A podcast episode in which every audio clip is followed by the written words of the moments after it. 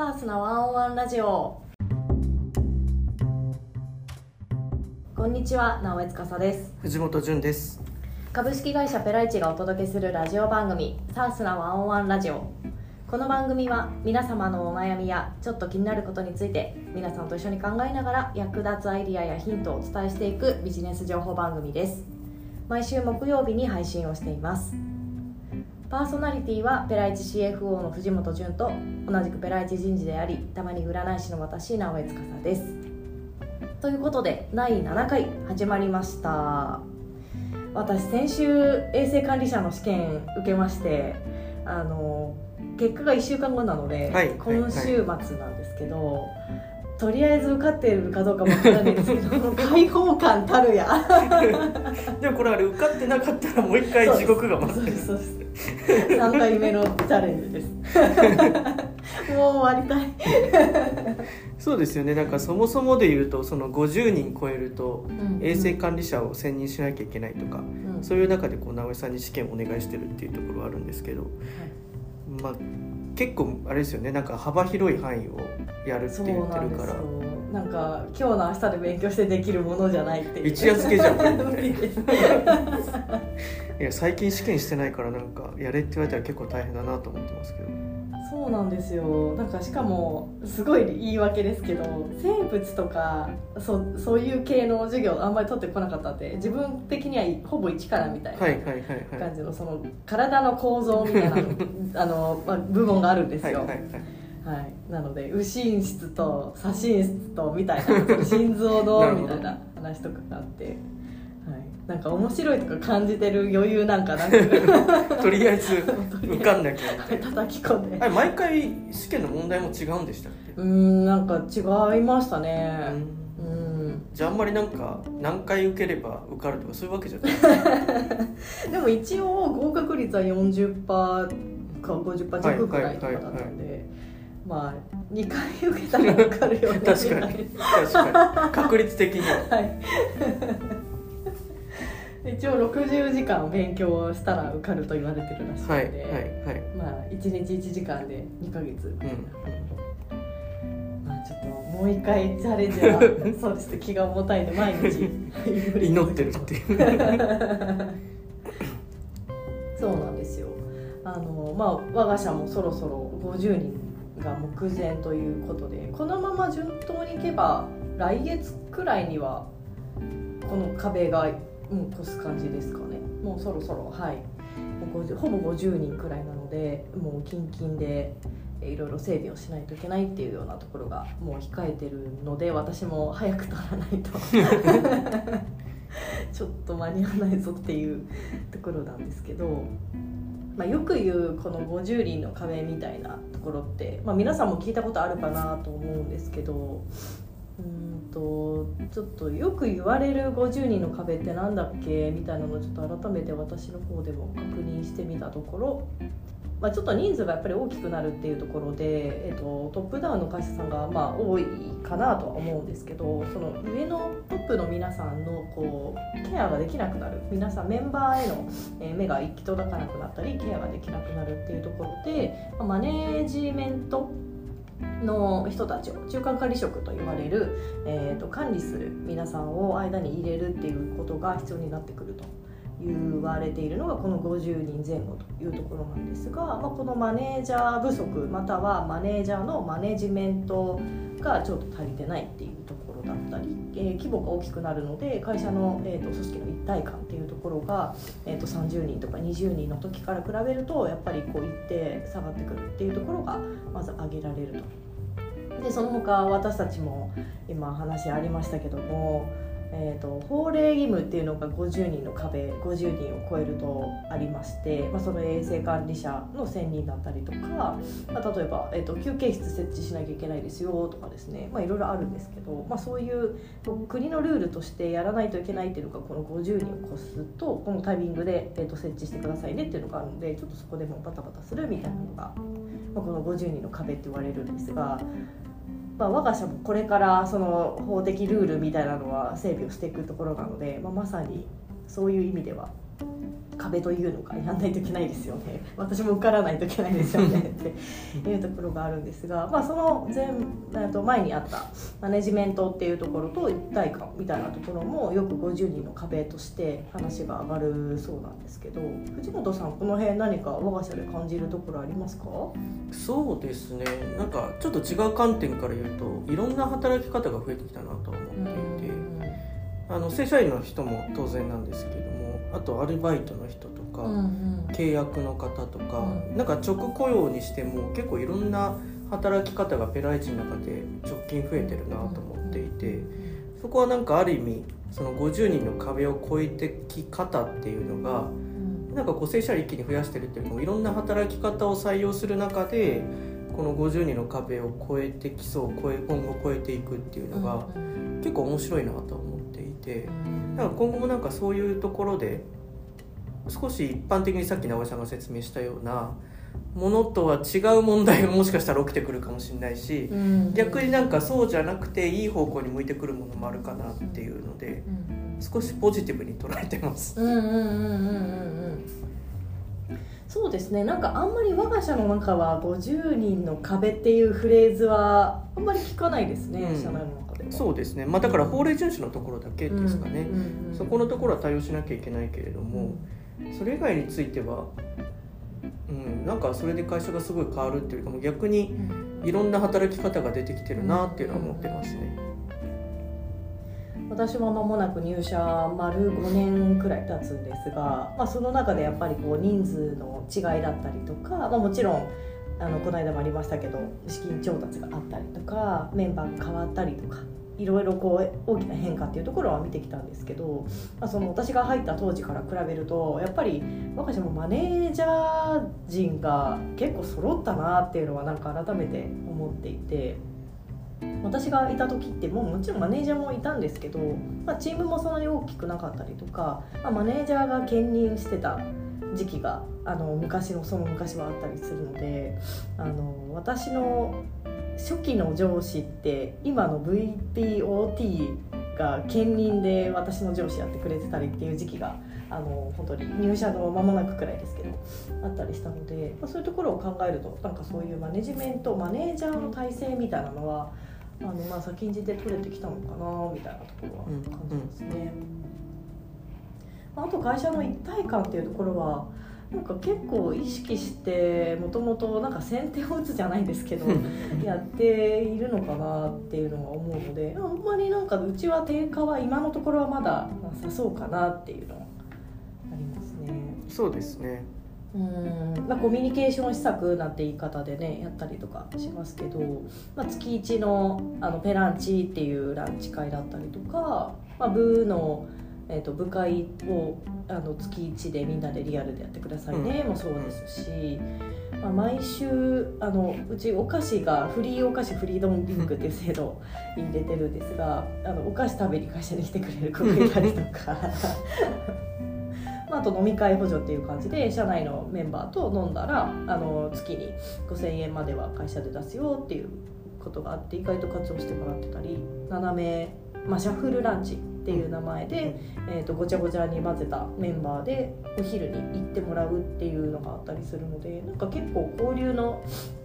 場作りだったりとか、あのー、なんかみんなでこう一体感を感じるイベントみたいなのも結構なんか作っていたりするのもあるのかななんて感じしますね。そうですね。ということでこの番組は2部構成で前半はペライチ社の周りで起こったニュースや雑談。後半はリスナーの皆さんから頂いたお便りをもとにお話をしていきます。いただいたお便り全てにお答えできるかは分かりませんができるだけご紹介ご回答していけたらと思っています。またありがたいことに何件も頂いておりまして順次を読みさせていただきますということで、えー、本日のお便り読んでいきます、えー、1123よりはじめまして集中力が続かないことが気になっています。IT 企業でほぼフルリモートワークで働いておりさあ仕事をしようと思ってもスラックのメンションを見てしまったりスラックのハドルでの相談を受けているといううちに集中力が切れたり気づけば他のことをやったりしていることがよくあります。集中して作業をしたい考えたいのですが自分の返信が遅くなることでチーム全体の進みが遅れることや障害トラブル発生があったのではないかと思うとスラック確認を後回しにしたくない気持ちがあります。また、えーフルリモートなので自宅にいると家族から声をかけられたり頼まれ事をされることも多くこちらはこちらで無下にもできず対応しているとまた一からということが多いです。お二人はどのようにしていますか？またいいアイデアがあったら伺いたいです。よろしくお願いします。ということで、まあ、集中力というか何ですかね？気気がち散らされるみたいな感じなのかもしれないんですけど藤本さんもちろんあのお子さんもいらっしゃってご自宅でお仕事っていうこともあったりするんですがなんかこの辺気をつけてたりもしくはあるあるだなってありますか？そうですね。なんか自分の場合結構ミーティングも多いっていうところもあるので、まあ、そういう意味で言うとこうもしかしたらこのお便りいただいた方はエンジニアの方とかそうなのかもしれないんですけども、じゃあその作業時間どう取るかって確かに難しい問題だなとは思っていて、なのでそこのところは、まあ、多分いっぱいいるんだろうなと思いつつ今回答を考えてます。そうですね。私は結構この辺いろいろ今ちょっと工夫をしていて、えっ、と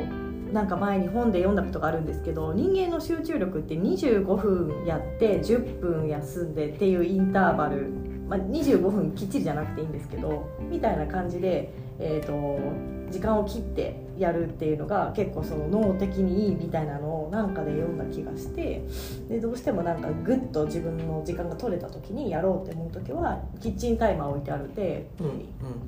25分のアラームかけて、えー、とやるっていうのをちょこちょこ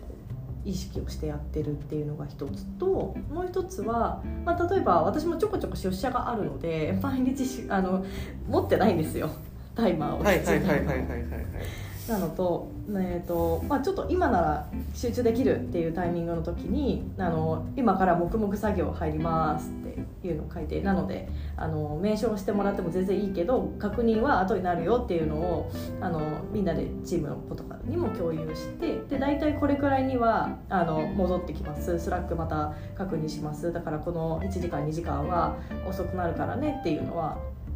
あの共有するような形で作業タイムを集中作業タイムみたいなのを取るっていうのは結構気をつけてますね。うんうんうんうん。でも逆に言えばこれとこれをやるとか決めればいいってことですよね。だから今回で言うと、今の直江さんだともしかしたら一つのことだけかもしれないですけど、うん。じゃあなんかスラックと作業。うんまあなんか文章書くんだら文章書くみたいな。うんなんか今だとこれもしかするとその一つのことをやり続けるのに集中力が続かないって言ってるかもしれないですけどなんか二つのことをやってる集中力って考えてももしかしたらいいのかなと思いました。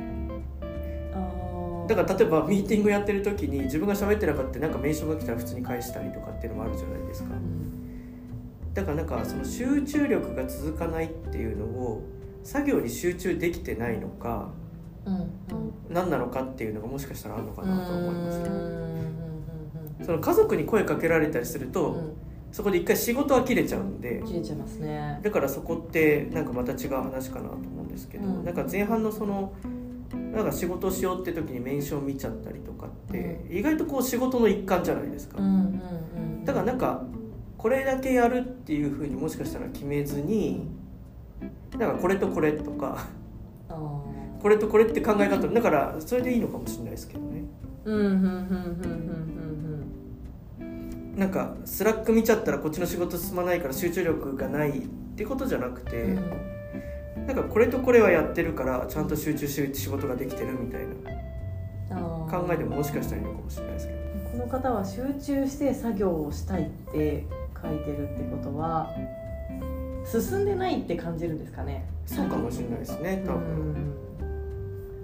ほど。いやでもとはいえこれすごいわかりますね。私もなんかつい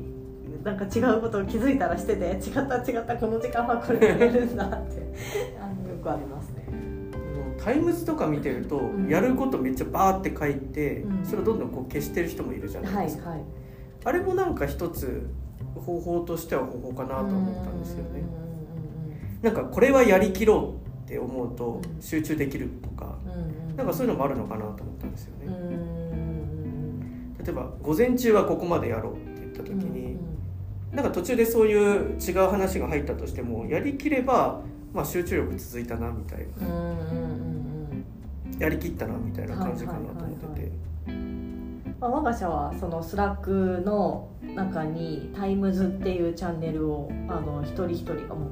て、まあ、そのタイ例えば「タイムズ直江」とか「タイムズ藤本」みたいなチャンネルをあの全員分用意してるんですけど、まあ、その「タイムズ直江」っていうこの直江が、まあ、そのチャンネル主で、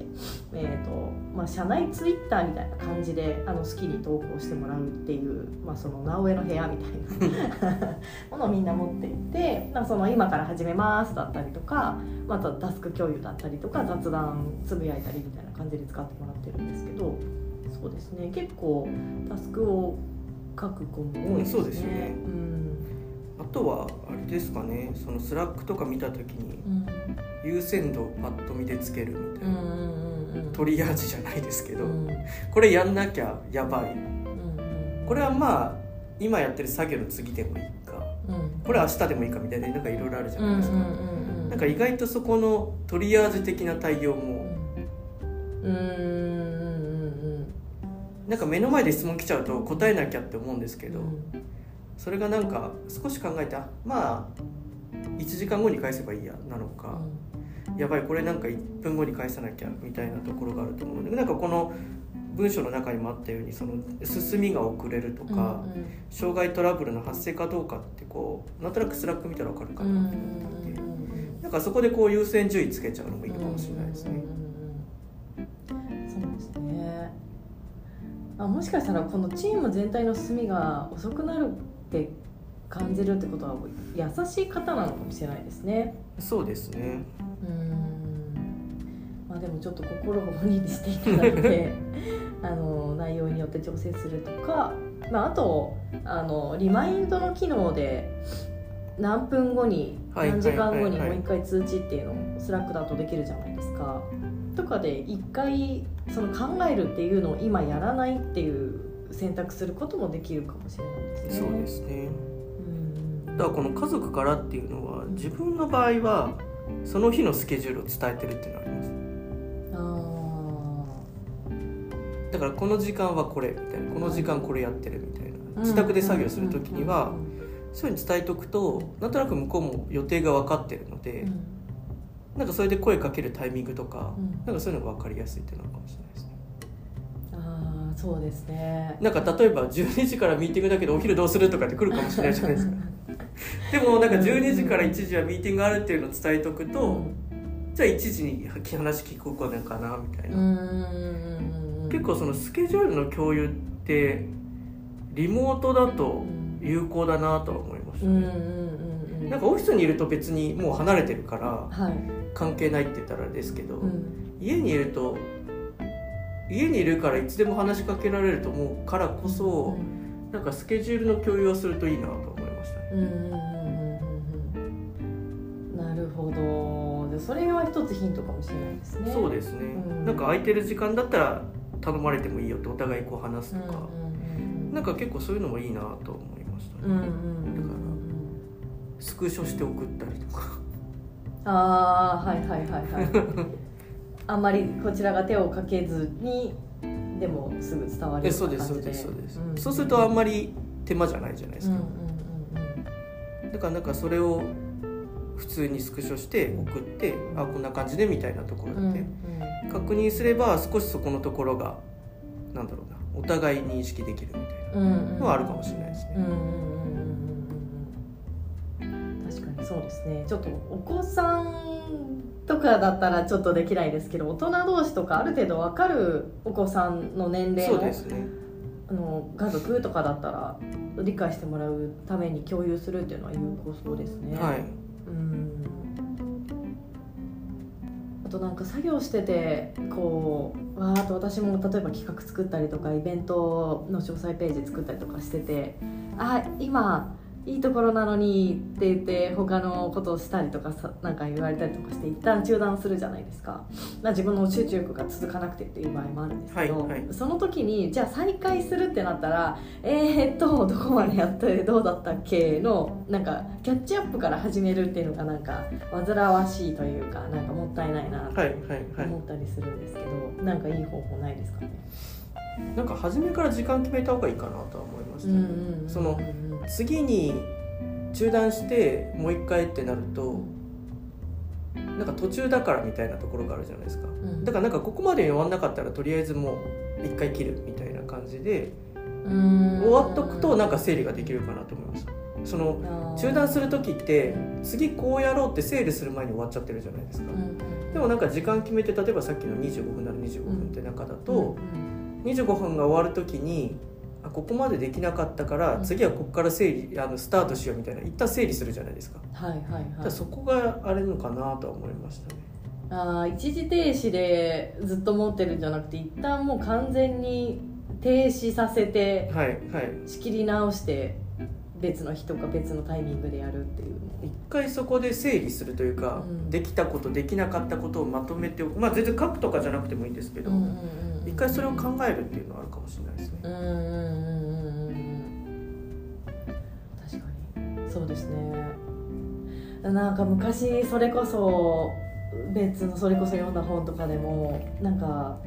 そのオフィスワークの方向けのなんか効率よく仕事をするみたいな本とかだったような気がするんですけど離席しなきゃいけないとか、はいはいそのはい電話取んなきゃいけないとかミーティングが入ったとかって言って抜けるけど作業してるっていう時はなんかどこまでし作業してあって次何からしないといけないのかみたいなのを付箋でうんうん簡単でいいから貼ってそれをパソコンの画面とか自分の手元とかに置いて離席してでまた戻ってきたらそれ見てすぐに作業に取り掛かれるようにするのがいいみたいなのを確かに